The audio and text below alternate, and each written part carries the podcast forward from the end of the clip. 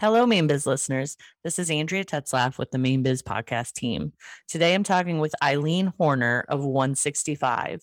Eileen bought 165, which is the former Brunswick Inn, in 2009 when she and her husband moved to Maine from West Virginia. After making it through a tough 2020 with COVID, Eileen had actually put the Brunswick Inn up for sale and was planning on moving on in her career. Then in March of 21, there was a devastating fire that destroyed much of the main building of the inn. And Eileen had to make some tough choices to decide if she was going to keep the property. And if so, what rebuilding was going to look like. Today, I'm going to talk with Eileen about what those decisions were like for her and how she was able to build what she calls the inn of her dreams. So, welcome, Eileen. Thanks for joining us today. Thank you so much for having me. Can you give us a little bit of your background? Where did you grow up? Are you from Maine? I am not a Mainer. I was born in New York City and really grew up in Connecticut, have lived in New Hampshire, Massachusetts. I'm a New England girl through and through. Did you have a hospitality background before you came to Maine? What was your career when you were kind of growing up and working throughout New England? So, this is sort of a second career for me. I have always been a, I think of myself as a hotel junkie and a restaurant junkie, and have always entertained and cooked and baked for people. But I started in my 20s as a high school English teacher in New York City. Oh, wow. yeah. And it was a great run. I taught for 10 years and I loved that time in my life. But life takes twists and turns. And when I got married in 2000, my husband's job took us to West Virginia. And I started working at the Greenbrier, which is a beautiful, world famous resort in White Sulphur Springs. And I was doing guest relations there.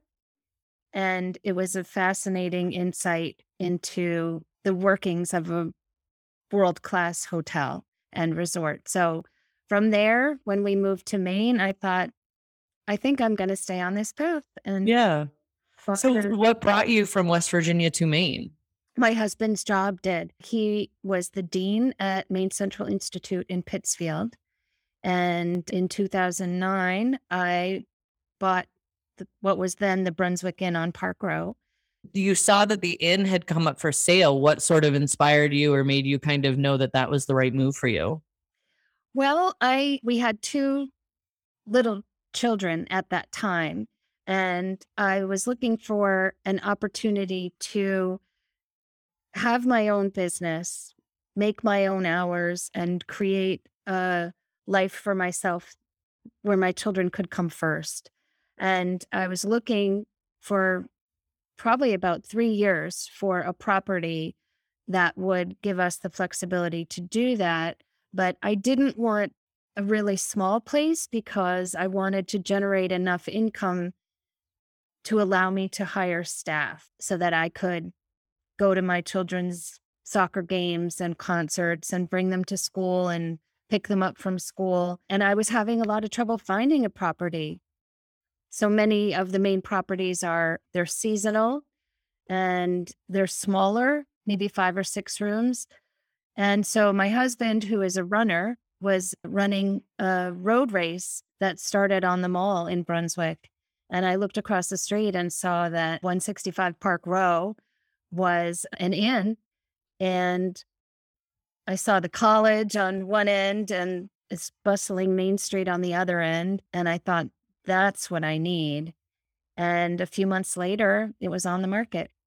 So, for our listeners who may be unfamiliar with what was formerly the Brunswick Inn, what was the setup of the inn? How many rooms was it? You know, was it, did it have restaurant capabilities? Give us a feel for what the inn was when you were first looking at it. Sure. It had been run as a bed and breakfast for about 18 years by a couple who lived in the main house with their kids. They raised their kids here. And the there was a building behind the inn that's now known as the carriage house.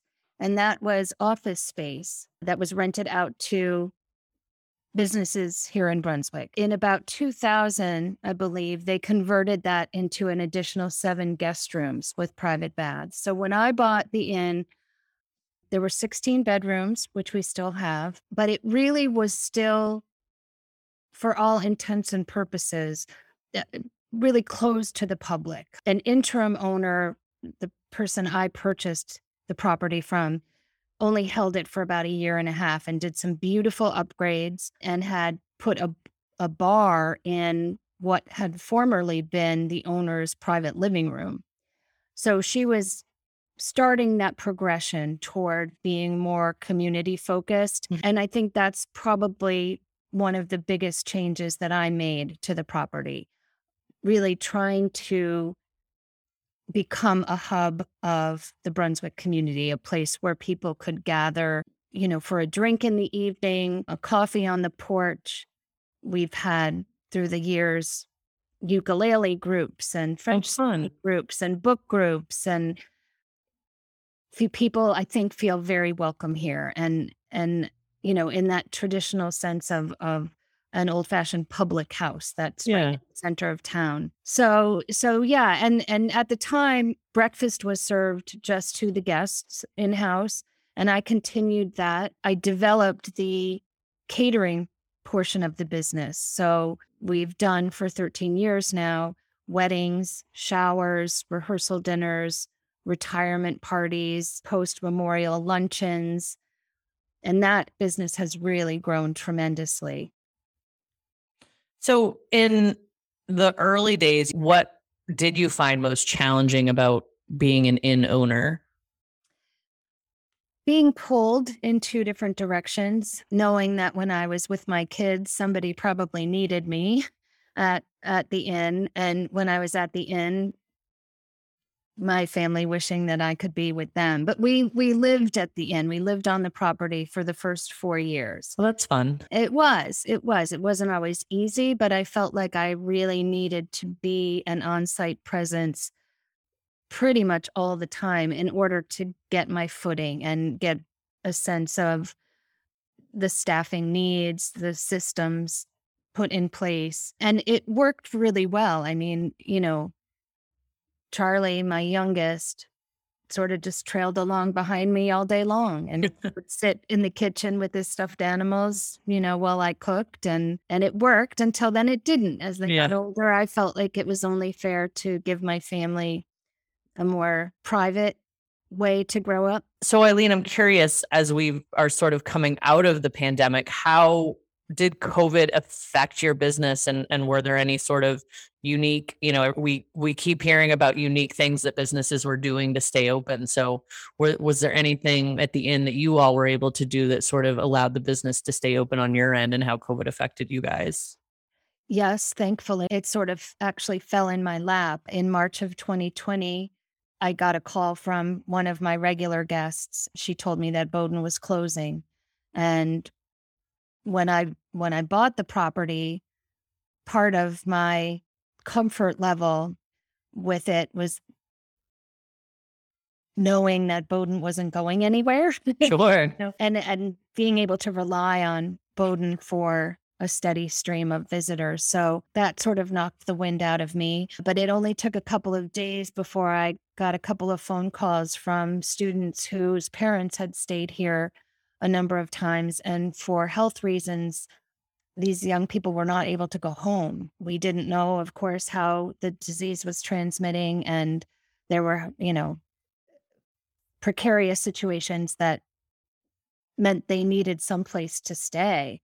So for March through May of 2020, I had six young men staying here and I developed a food program for them and it worked beautifully. And then in the summertime, it's all such a blur, to be honest with you, but we did have some tourist traffic, not really tourist, but like business maybe, or people visiting family. And it was all very sterile and contactless and no food service and a little bit scary. I remember getting packages and food deliveries and sterilizing them on the back deck before we brought them in, things like that. But that summer, I started getting phone calls from kids who wanted to stay at the inn for the semester. Mm-hmm. Bowdoin College had decided to spread out attendance to reduce their numbers. So for the first semester, I had 17 sophomores, juniors, and seniors. And then for the second semester, I had eight freshmen. So, how many employees did you have during this time? I had about five. And thankfully, they were all willing to shift their responsibilities in order to meet this new place that had formed. And I had housekeepers flipping burgers and staying into the evening to help serve dinner and clean up. And while hours were reduced, I am proud to say I kept all of my employees through COVID. Great. So you make it through COVID, and uh, which is probably what all of us thought could be the, to your point, Bowdoin was going to be around forever. And so you know, the worst thing that could happen would be Bowdoin shutting down. And and then comes March of 2021 where you get another curveball thrown your way. So, can you tell us about your day that changed everything in March of 21? Yeah, so I got a phone call from our security system saying that there was a fire alarm going off. I was in Portland. My manager was on the property. It was about noon and what happened was I had a student who overloaded a power strip, uh, but it was an accidental fire and nobody was hurt. Thank God. But the damage was really, really extensive. And we had basically 14 months worth of cleanup and renovations. So you're in Portland and you get this call from your on-site manager. Are you rushing back up to Brunswick? Like what are, are you trying to gather all the information? I mean, I, I can just I can just envision that being kind of chaotic and emotional, just like what's happening you know. It interestingly, I was not in a panic because the alarm goes off on occasion. Either something's burning in the kitchen or somebody forgets to open the flue to the chimney and lights a fire and smoke backs up. I was in that mindset. And as I was driving north, I did call the manager and she said, Yeah, there is a little fire in, you know, one of the rooms. Everybody's out. We're all standing outside and the fire department is here. And then when I got here to Park Row, there were fire trucks, ambulances, police cars filling Park Row. And I didn't see any smoke and I didn't see any fire. And I know the fire chief and I approached him and he looked at me, he said, I'm so sorry. He said, You're having a really bad day.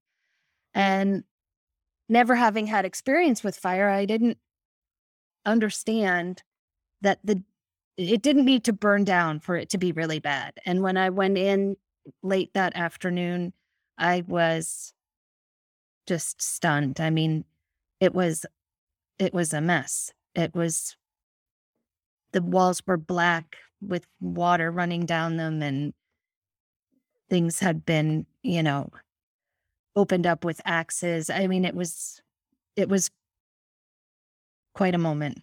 But as you said, the most important thing, everybody made it out safe. Your staff was all safe.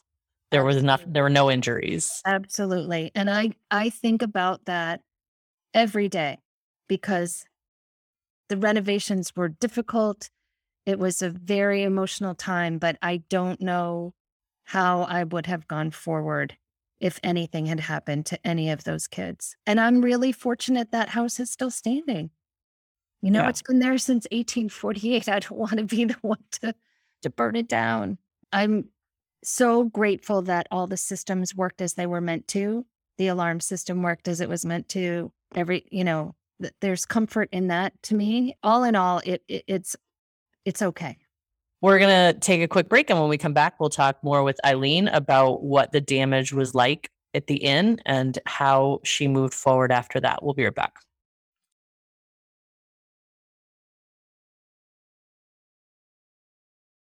So we are back with Eileen Horner talking about the former Brunswick Inn, which is now 165, and the fire that they had in March of 21, which it sounds like, Eileen, even though maybe the actual fire itself wasn't all encompassing of the building, the damage that it really caused to the building was devastating. So, was there anything on the property that was salvageable? Oh, yes. A lot of it was salvageable. That being said, it all had to be removed. So SERVPRO was there for about 10 weeks, knocking down whatever walls they deemed, you know, unsalvageable and all of the furnishings to the wastebasket were t- cleaned, tagged, and taken off the property into a storage facility. So it became a game of inventory and how to basically start thinking about what would come back in and what the rebuild would look like.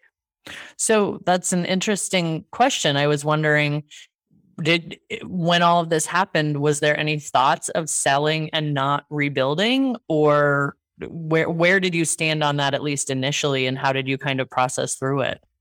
Well interestingly the inn had gone live on the market. I had put it on the market the week before the fire. So the timing was amazing. I had my accountant had mentioned to me in 2020 that i should think about selling and I said, "No, no, I'm I'm in this for the long haul." And then when 2021 rolled along and I started reading industry industry reports about what the tourism season was going to look like and things opening up. I said to my husband, I don't think I can do this again. I don't think I can wind up toward that uh, desire to always be perfect again. The perfect meal, the perfect room, the perfect demeanor among our staff. And while I feel like we took really good care of these college kids, that pressure was off. And it was really liberating. And once I knew that my employees had jobs, that the disaster loans and the PPP loans were going to mean that I wasn't going bankrupt. I wasn't going to lose my business. I was really relaxed and I sort of had a good time, which is, I mean, obviously sad for the people who were suffering from COVID and getting sick, and the world was off its axis, kind of. But I, you know, I had my family home. I was still basking, you know, in the idea that everybody was safe. And so that was my mindset when the fire happened. And it took me a while to gather my thoughts. I couldn't sell something that was essentially a burned out shell of a building. And so I had sort of this aha moment. And I said, I'm going to create the hotel of my dreams. I had a blank slate, which I had never had before. So, what did that mean? What does creating the hotel of your dreams mean for you? Well, I always had a visual of what I wanted the space to look like. But when you buy something turnkey, it's really, you're just inheriting a Sure. color palette and a look. And to change that piecemeal is very difficult. So I worked really closely with a good friend of mine who's got an incredible eye and really great taste. And between the two of us, we came up with a whole new look and a whole new feel. And with that came new thoughts about what could be. And so for the first time now, we offer breakfast. We're open to the public for breakfast and we're really promoting the pub in the evening. For the first time, we have a pub menu. How is the design of it now different from what the original inn had been? Like, is it, would you call it more of like a more modern take on it? Like, how did you kind of w- finalize on that design idea?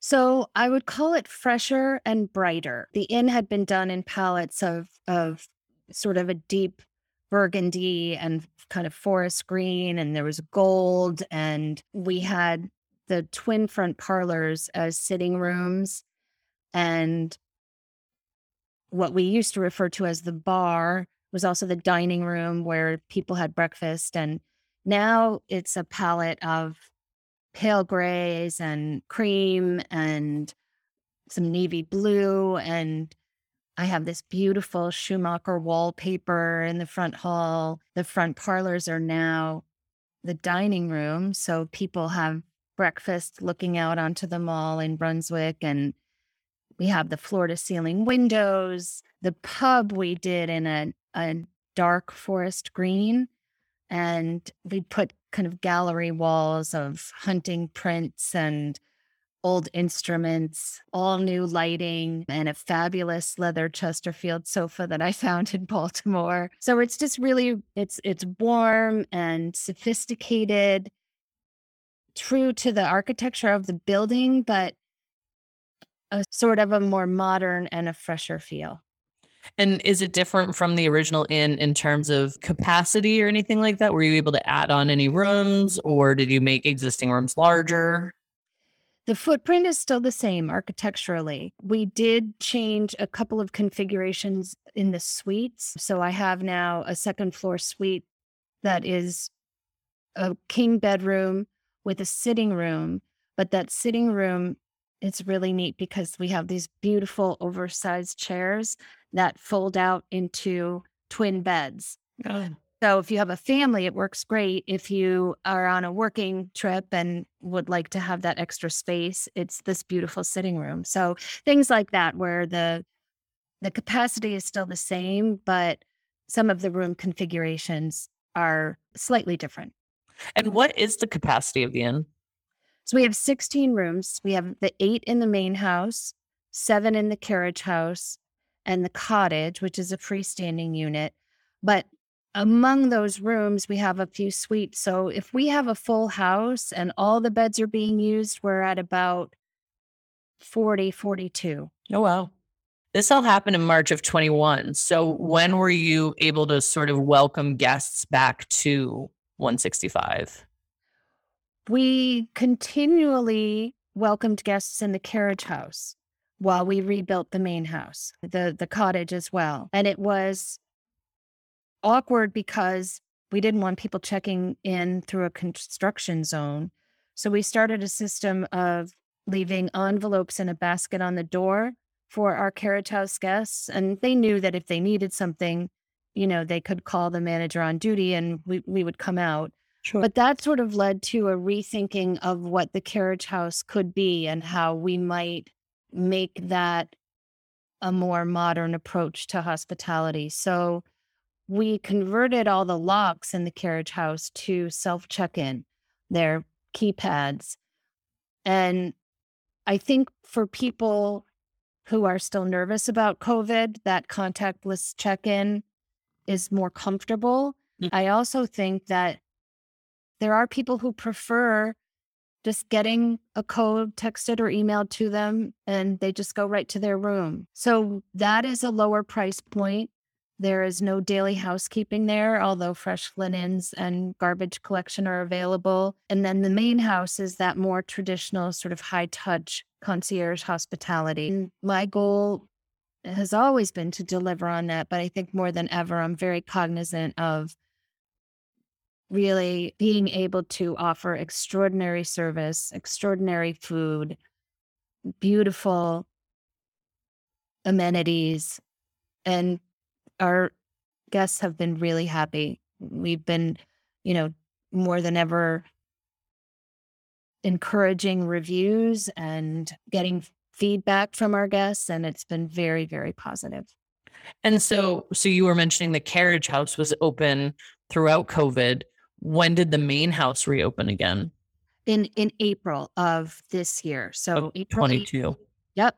Yep. And as of April 18th, the dining room, the pub, and all the second floor rooms were open. The third floor, we have two suites on the third floor, and those were delayed, you know, in part because of supply chain issues. My contractor got COVID.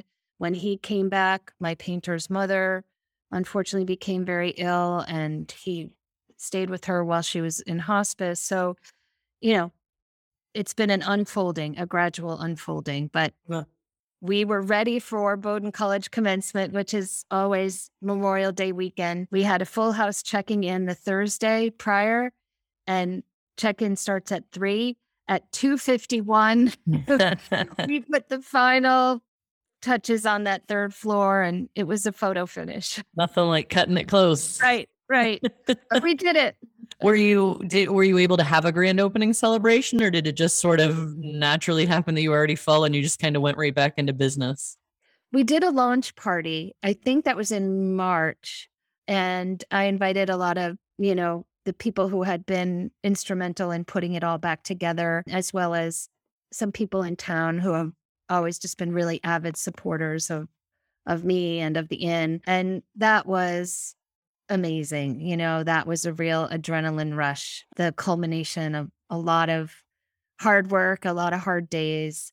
So no thoughts of selling 165 anymore. No, no, because now I feel like I've got this beautiful space that really feels like mine. And I'm so excited about it. And, you know, never say never, but it's not, it's not in the cards for me. Yeah. And so you talked a little bit throughout this interview about the importance of including the Brunswick community in what you were doing there. So I'm just curious to hear sort of what was the feedback from the Brunswick community on sort of the new and improved Brunswick Inn, which is now 165? They love it. They love it. And I really am grateful because I feel so supported by whether it's town council or the Brunswick Downtown Association. The Chamber of Commerce just had an event here last night, and the reactions and the feedback have been wonderful. And we've been getting a lot more community people for breakfast, people coming into the pub. It's it's interesting, you know, being open seven days for breakfast, seven evenings for for pub. There's not a lot open on Sundays and Mondays, so mm-hmm. those are very high traffic days in the e- afternoons and evenings in the pub. And now that the weather's warmer, the front porch is full. It's it's so nice to have life back in the place. Honestly, you know, it's really depressing place for a long time and it feels great now. So what is it when as you're looking forward? What is it what does looking forward look like to you now for the end It's really busy. We're getting so many inquiries for showers and rehearsal dinners and celebrations of all kinds.